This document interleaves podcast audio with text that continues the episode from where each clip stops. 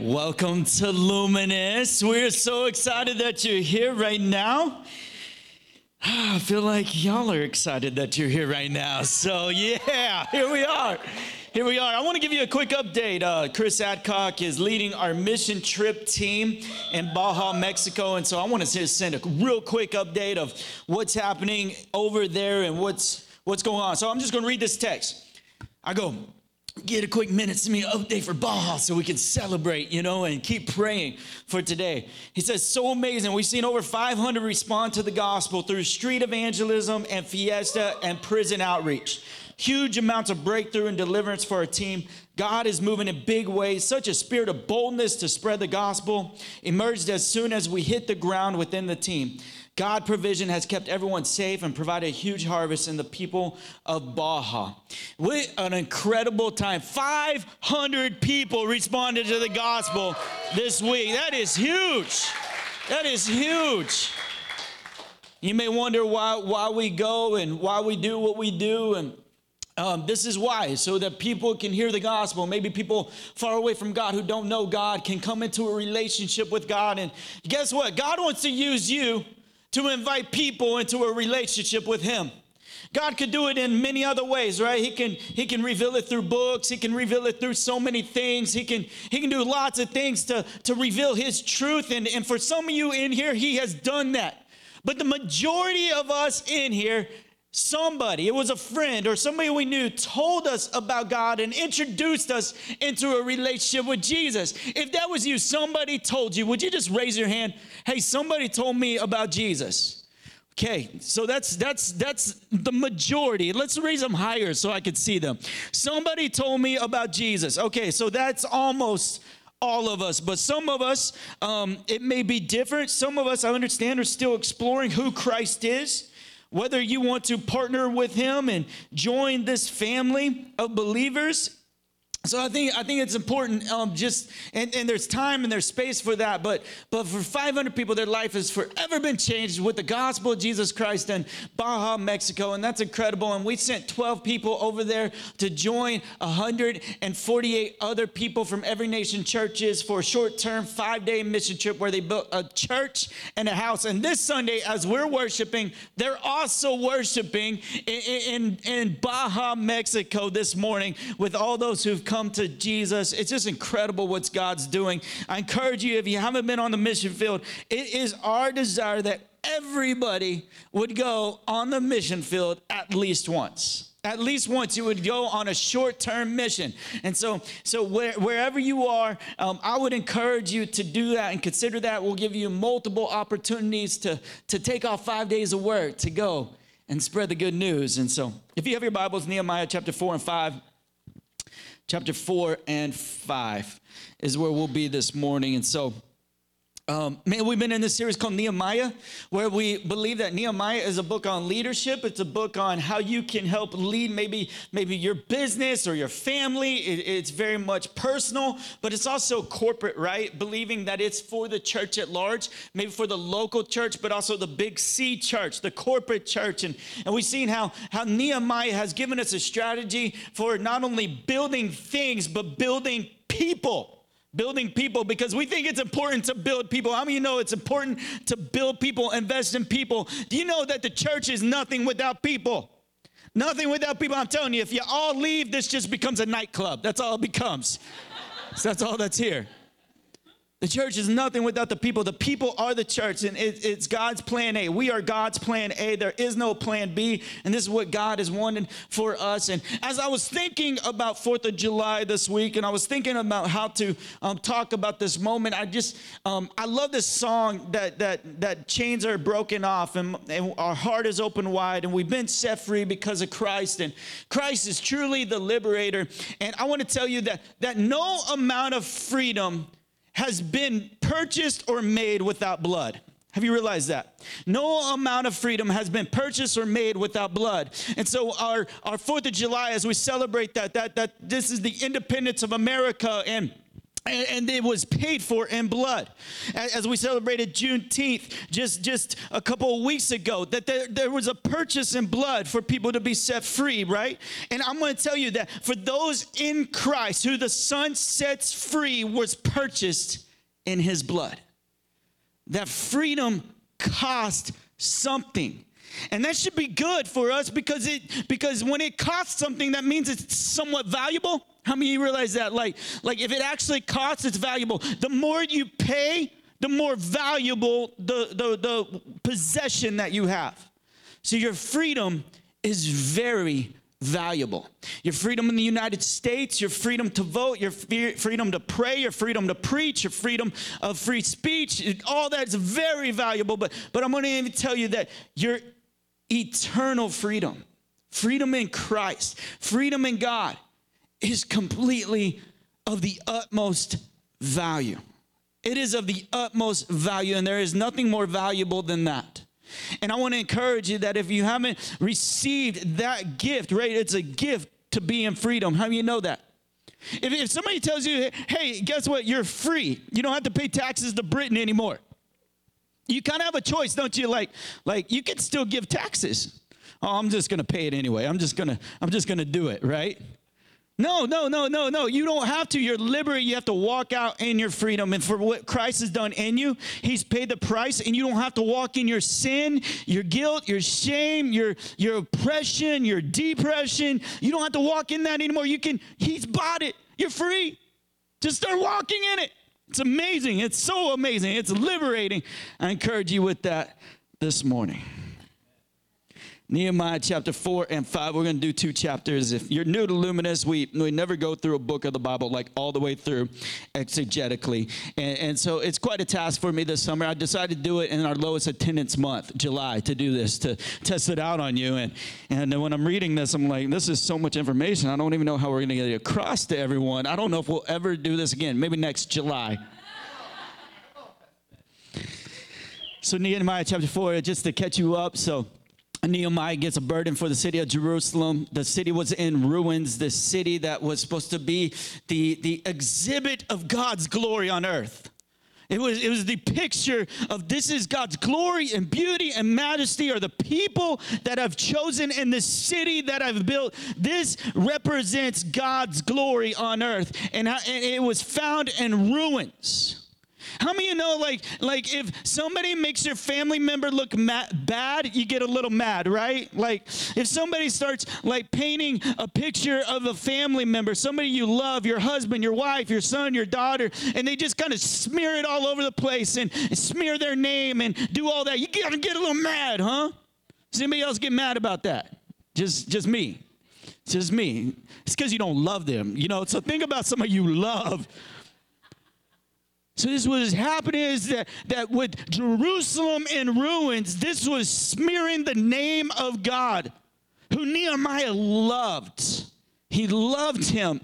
He loved him so much, and so he was in a burden. He was he was in prayer. He was realizing I need to do something about this. So he went to the wall and he started charging the people to go build the gates. And there's all these gates. There's the sheep gate and the fish gate and the old gate and the valley gate, the dung gate, fountain gate, water gate, horse gate, not that kind of water gate, east gate, inspection gate. There's all these gates. Look at this. Look at this city. These are the walls that are up here in Nehemiah. This is the walls of Jerusalem. You have the temple that's being built by Ezra right there, and then and then you have all these gates, and and this is hundreds and hundreds and hundreds of miles all the way around this city. I mean, it is spread out. It is it is a large landmass. On this picture, we're like, that's kind of tiny. I mean, I could build that little square right there, you know?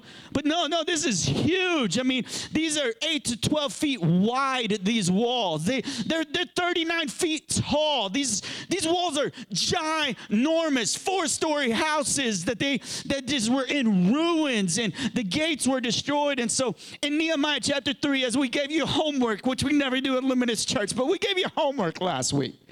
What are we turning into? You were supposed to read Nehemiah chapter 3 and pronounce all those names through the Bible app as it read it to you. And, and, and, and this is what they did. They built these, they built these gates and they started building these gates and, and, and we read in chapter 4 chapter 4 that, that they, as they were building some oppression occurs let's let's read about this opposition in chapter 4 now when sanballat heard that we were building the wall he was angry and greatly enraged and he jeered at the jews and he said in the presence of his brothers and of the army of samaria what are these feeble jews doing Will they restore it for themselves? Will they sacrifice? Will they finish up in a day? Will they revive the stones out of the heaps of rubbish and burned ones at that? Tobiah the Ammonite was beside him and he said, Yes, what are they building? If a fox goes up on it, he will break down their stone wall. How many know like these guys are starting to oppose the building, starting to jeer at them, talking about a fox? See, you got to realize in, in Jerusalem, these foxes would just run through all the rubbish and they would run around, and this light fox, this, this 10 pound fox, would get up on their wall and it would just crumble. I mean, what are they, what are they supposing they're to do? I mean, how many you ever try to like build something out of a bunch of broken pieces. Like it just like doesn't work, you know, where you go up to your neighbor like, dude, that's that's not gonna hold, you know, that's not gonna last, right? And, and yet, yet here they are building and we see this that that Sanballat he starts accusing over and over again. He starts saying things and and, and how many you know like bullying in school or bullying in the workplace or bullying in life is usually somebody who's just really insecure of your ability. There's it's insecure that maybe maybe you do have some talent. Maybe you do have some position and some platform. Maybe you can do some stuff. And so they decide to knock it down with some words to hold you back. Maybe you've been a victim of that where you've been knocked down by some words, be held back from what God has called you to do. I'm telling you this happens all the time because Satan is real and he's an accuser. So, just as real as your freedom is that we take so seriously, there is an enemy who doesn't want you to walk in that freedom. And it's just as real as the freedom itself. This accuser will start coming and speaking lies to you, trying to hold you back from the mission that God has set you on. I've been saying this for the last several weeks. Maybe I'm just going to sound like a broken record. You got to hear something seven times before you actually believe it. So maybe we'll do this for a few more weeks. So, so here's what's happening. And, and the Satan held no bounds. Like, like, like he would mess with the little and he would mess mess with the big. In fact, Satan tried to hold Jesus back several times. You may remember in Luke chapter 4, where he takes Jesus up and he starts tempting him in every way. That Jesus was tempted in every way, right? Like with the, the pride, the glory, the lust. He was tempted in all these ways. But, but in Matthew 16 23, Jesus was accused by Satan from one of his closest friends. His closest friends was, was trying to hold him back. His closest friend that didn't have Jesus' perspective in mind. He had his own agenda. And I'm going to tell you that, that Satan's crafty like that. He'll come from outside opposition like Sanballat, but he'll also come from inward opposition like we'll read in a moment. But, but Satan's going to come all different ways to try to hold you back, try to speak to you. And in Matthew 16, 23, it says this. But when Jesus turned and looked at his disciples, he rebuked Peter. Get behind me, Satan, he said. You do not have in mind the concerns of God, but merely human concerns.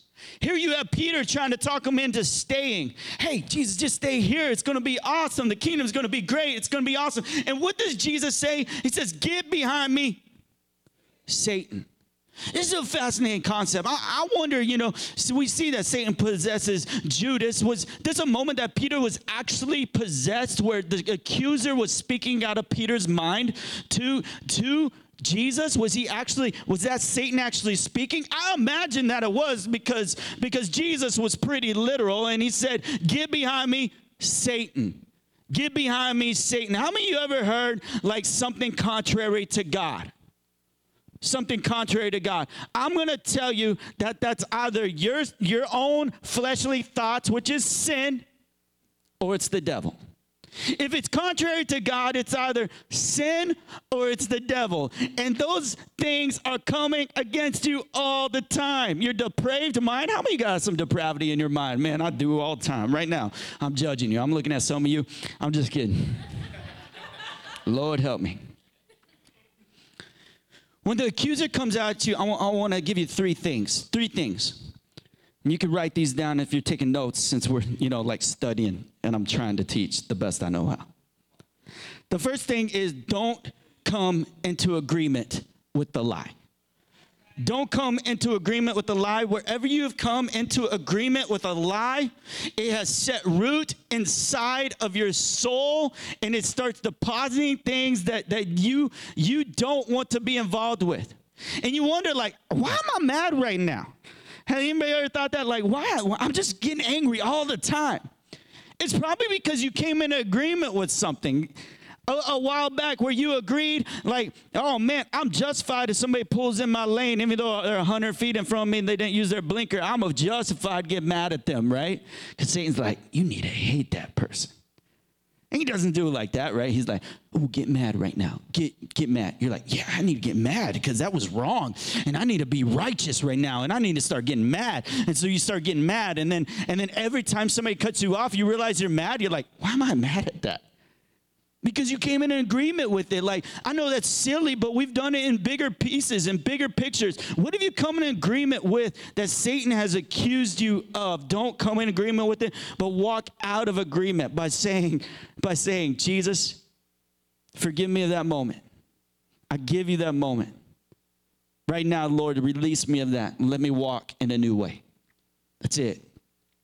The second thing is don't enter into the argument. Don't enter into the argument with Satan. Right? When, when he starts speaking to you and he starts speaking these lies and you start arguing, you start just sitting there and arguing and stewing and thinking that you're smarter than him. Have you ever tried that? Like just start putting a logical thought together once once you heard something, oh man, I'm to put a logical thought, a logical argument around this and I'm to start building it up and building up and building up. And next thing you know, like like you you believe something different. Have you found that to be true? You found that to be true, and it's not it's not a God thought. It's like it's like a, a Satan thought that's just like twisted in your mind into what you have. Don't enter into the argument. Do you see did Jesus ever enter into the argument? You see, when, when the devil spoke against him, he just spoke the word. And the devil left.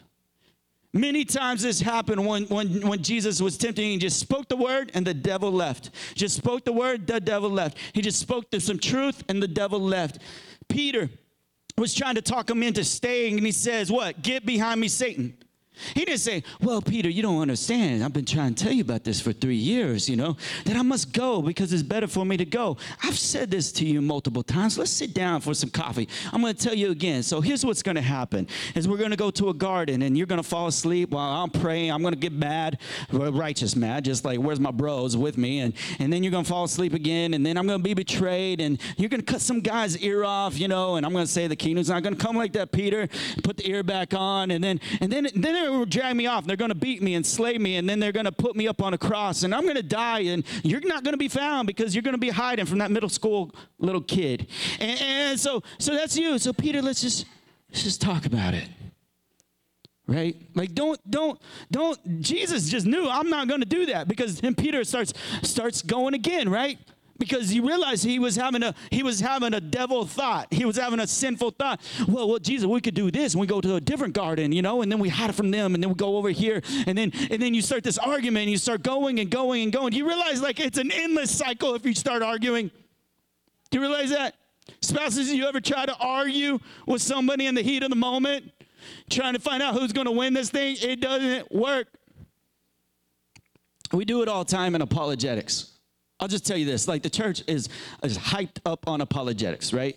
Which I love. I love apologetics. Let's give a reason for the case for Christ, and we need that. And Lee Strobel and and everybody who's who's really fought for it. The Museum of the Bible by the Green family is incredible. The Ark that was made is incredible. I mean, all these things are amazing. It just affirms our faith deeper. But what happens is you hear an argument on the college campus, and they start telling you about something, and they start talking about Mother God and that that, that, that there's another there's another side of God, and they, they start bringing up all these things that are theologically not sound, and so you start you start questioning, you start thinking about it, you start entertaining. Well, maybe so, maybe that is truth, maybe that is great. Oh, that sounds so great. Well, what about this? And then you start having conversations with them, and then you sit down, and then you, y'all build a relationship, and then you start believing some things contrary to what Jesus has put in you.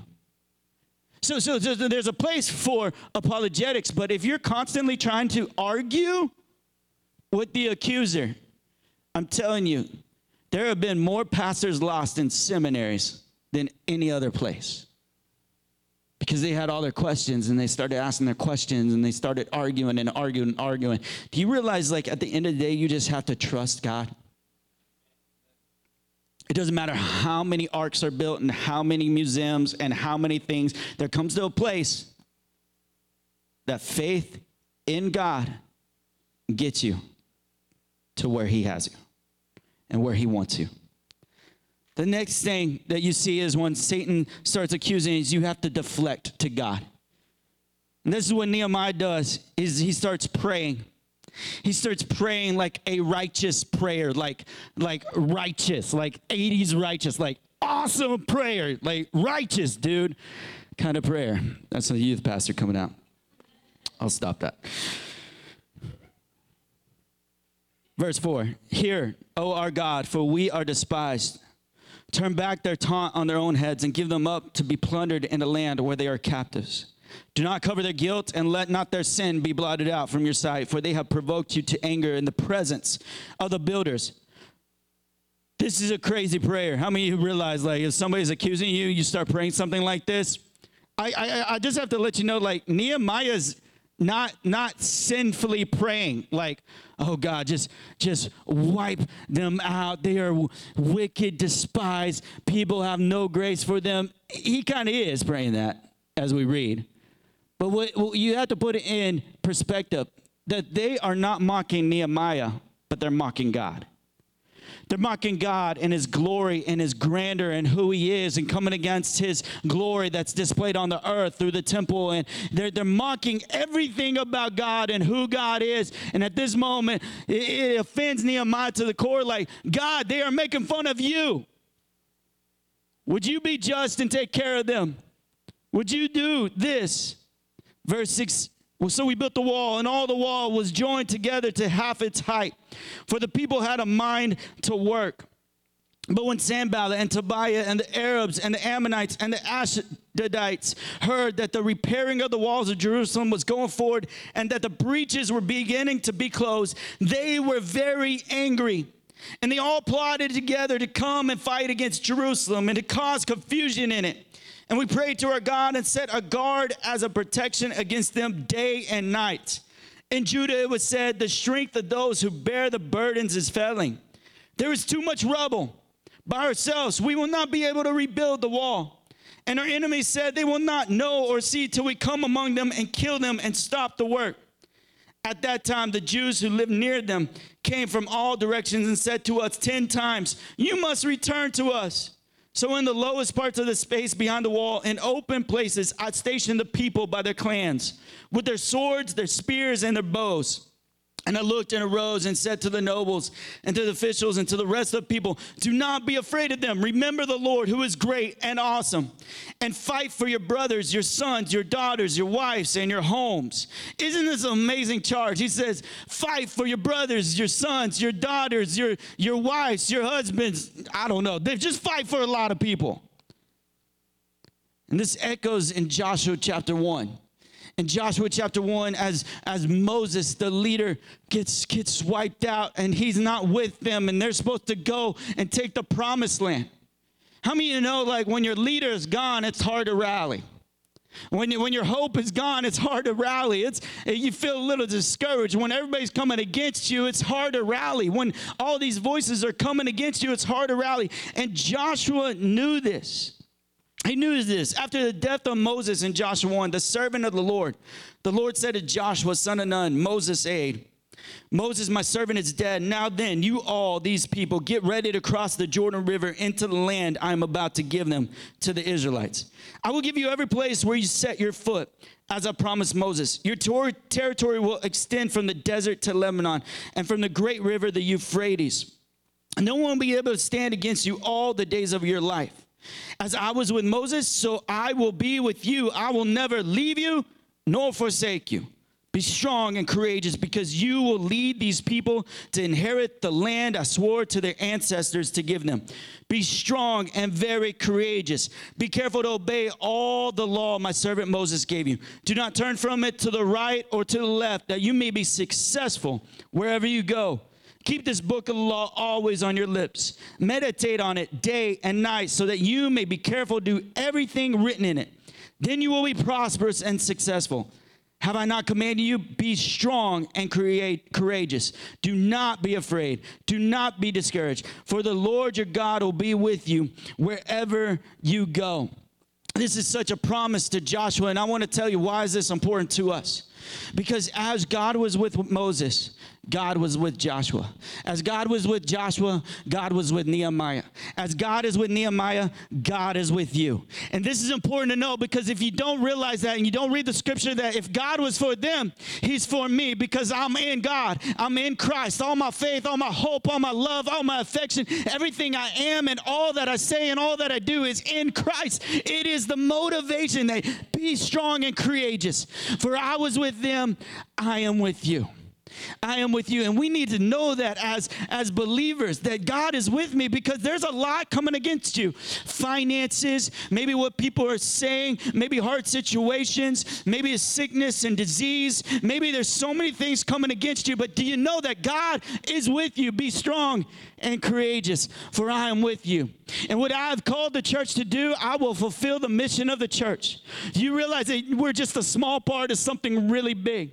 But we're still a part of it. We're still with we're still with it. The 500 people got saved in Baja, you and I are a part of that. We fasted, we prayed, we dreamed, we gave. We did all these things to see God move in miraculous ways. You are a part of that. Be strong and courageous like David said, David was persecuted. You realize that David was promised the kingdom before he inherited the kingdom?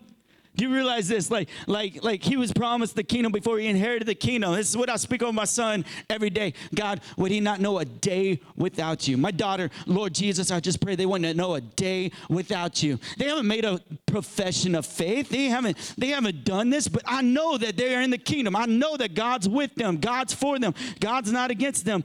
And as David did this, Saul was after his life. How would you like it if you had that stalker? Some of you had that kind of stalker, you know, always hunting you. You're like, whoa, what are you doing at the mailbox right now? That's weird.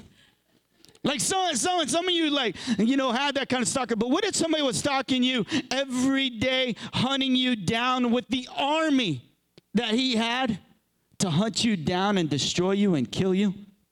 Man, David had it hard in Psalm 11. And the Lord I take refuge. How then can you say to me, Flee like a bird to your mountain? In the Lord I take a refuge. I will not flee. In the Lord I will take a refuge. Psalm 22 7 All who see me mock me and hurl insults, shaking their heads. That they're constantly hurling insults. They're constantly mocking me. They're constantly after me.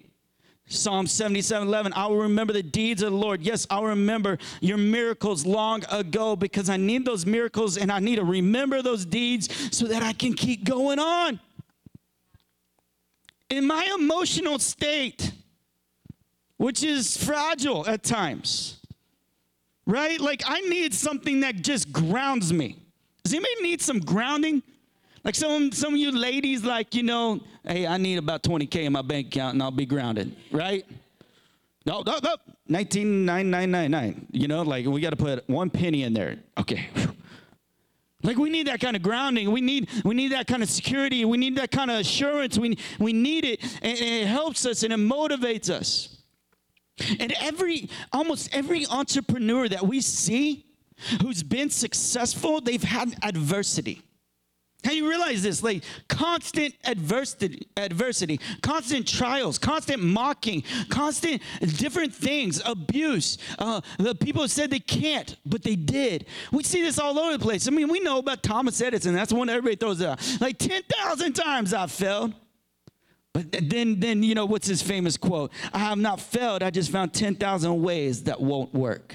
Right? Like, like isn't that amazing? He has that. You know, you have Oprah who who loses a child when she's 14 years old, and and yet she she she still uh, uh, verses and she still perseveres and she still goes forward, right? And she still believes like, yeah, that promise is for me. Like like I'm believing that dream, the American dream, and I just know it's going to be there. And through abuse from from uncles and, and, and different people. She, she, she uh, just persevered, and now she has like $2.7 billion in wealth. It's, it's crazy. Or, or what about Walt Disney, right? He gets fired from his first job because they said, You're not creative. That's crazy. Like, you're not creative. And, and so he persevered and drew a little mouse and he made a little cartoon. And, and now look, right? If you just persevere. But, but I'm going to tell you, that's amazing for the American dream. But what about the God dream? What about what God has put inside you? What about the kingdom that He's promised? What about this? Do you realize in Revelation, at the end of Revelation, it said that, that the new heavens and the new earth will come, and, and, the, the city, the, the Jerusalem will come down, and there will be the city for the people of God to dwell in and be in, that it's going to persevere, it's going to happen, it's going to last, it's going to come through. And us as a church, we have the charge right now. In 2018, will we persevere? Will we keep building the walls? Will we still advance the kingdom? Will we go to all the earth? Man, last week we took up Serve the World offering to bring missionaries over here so that when they plant church, you realize in one Sunday y'all gave $2,200. That's amazing. Like, that's amazing. Like, that's awesome that we're just bringing people in and we're to be a part of this and we're to go tell people you, can, you can't do two chapters in one Sunday. Verse 15, the, the wall resumes. When our enemies heard that it was known to us and that God had frustrated their plan, we all returned to the wall, each to his work. From that day on, half my servants worked on construction and half held the spear, shields, bows, and coats of mail. And the leaders stood behind the whole house of Judah who were building on the wall. Those who carried burdens were loaded in such a way that each labored on the work with one hand and held this weapon with the other. And each of the builders had his sword strapped at his side while he built. The man who sounded the trumpet was beside me. And I said to the nobles and to the officials and to the rest of the people, The work is great and widely spread, and we are separated on the wall far from one another, miles and miles apart.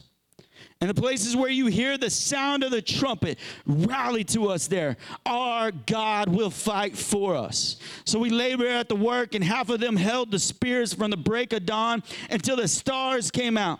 I also said to the people at that time, Let every man and his servant pass the night within Jerusalem, that they may be a guard for us by night, and may labor by day by day. So neither I nor my brothers nor my servants nor the men of the guard who followed me. None of us took off our clothes. Each kept his weapon at his right hand.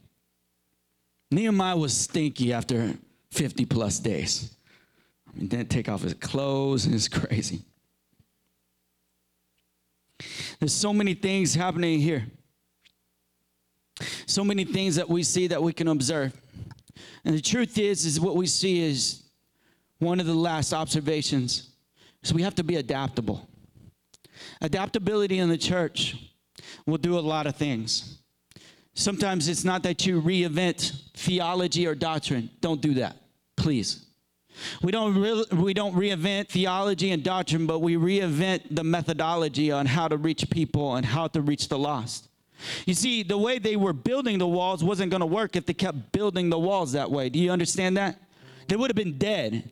Like like like the, the, the schemes of the, the the encampments around them Sanballat and all these armies would have came in and they would have killed them so they they had to re-up and re-strategize and we have to do it differently we have to start building walls differently and so they started a strategy. We're going to blow this trumpet, and when it happens, you come to our rescue, and we'll be there, and we'll, we'll keep building. And, and when this trumpet blows, we'll run over there, and we'll build there. And, and we see this over and over and over again. And, and the truth is, is we're called to do something. We're called to, to plant churches and campus ministries and world missions, and we're called to go to the ends of the earth to spread the gospel.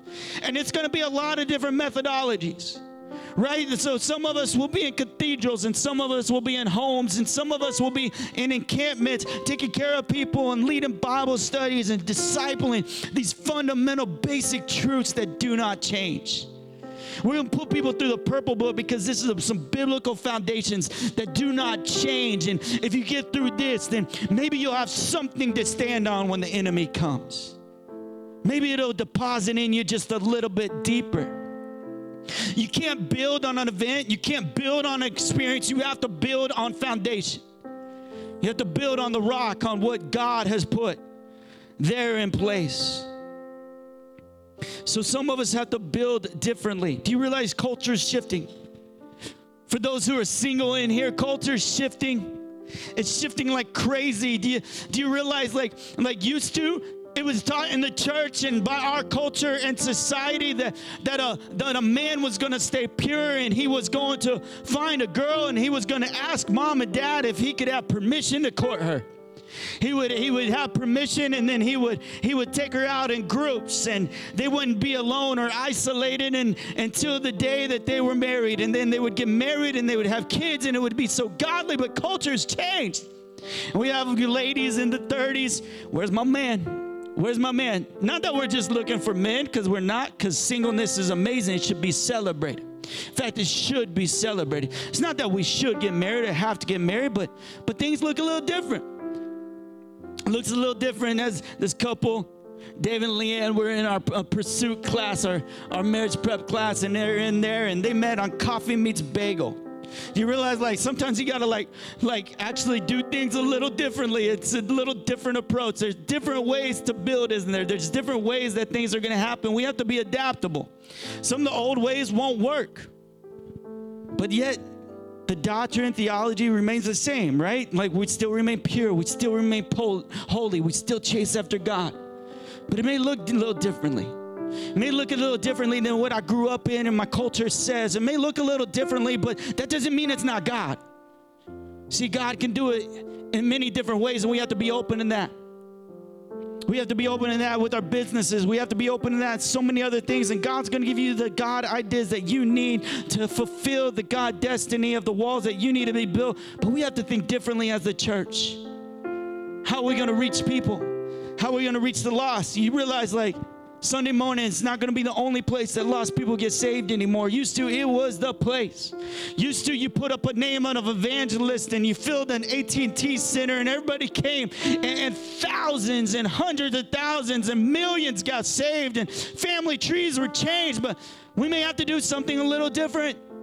There may be a different methodology. And so, what as the church are we doing to win the city? What are we doing as the church to win people? It may look different. And God may give you a God idea and drop it in your heart so that some may be saved. What is that? What does it look like? I would encourage us that we would not take our freedom for granted, but we'd walk in the freedom of Christ, telling others about the good news of Jesus Christ and what He's done for me and what He's done for you, and how He's set us free to walk freely in Him. Would you stand with me this morning as I pray for you?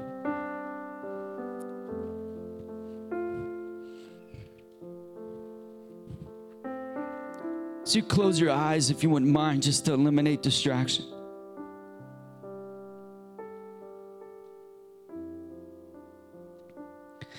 You know, I was thinking, building differently, circumstance, things change, life stage changes. We're a multi generational, multi ethnic church. Looks very different. You don't build the same as you build in a mono ethnic church. You don't build the same as you build in a generational specific church. You, you have to build differently. It looks differently. You celebrate things that, that some people may not celebrate. You cry with people when maybe other people groups aren't crying. You encourage people you didn't even know needed encouragement, but because you do life with one another, shoulder to shoulder, you realize everybody's in a different place. You encourage. So many things to celebrate, so many things to mourn. But I'm thankful that we get to do this together. I'm thankful that we get to be the church. Would we keep building the way that God has called us to build in this city? Because this city needs to see Jesus so clearly. Father, I just thank you for the church this morning. And Lord, almost a corporate message. Not even a single specific message or a single specific response this morning, but more a corporate response of our church. Lord, what are you calling us to and what you have placed our hands to? The hands to the plow, God. I pray our church would do the best it can to build the best we know how. Father, where we need to change and be adaptable, I pray that you would reveal that. God, I thank you, Lord, for the prayer workers that have been at every gate in this city. God, have been praying, believing that their gate would be built and that the city of God would be a light unto the city for all to see, not hidden under a basket, no. But that we would shine, we'd be luminous to all people, that the light of Jesus Christ would shine upon all men so that they may awake and see that you are so good. Father, I thank you for this. I thank you for your church. In Jesus' name, amen.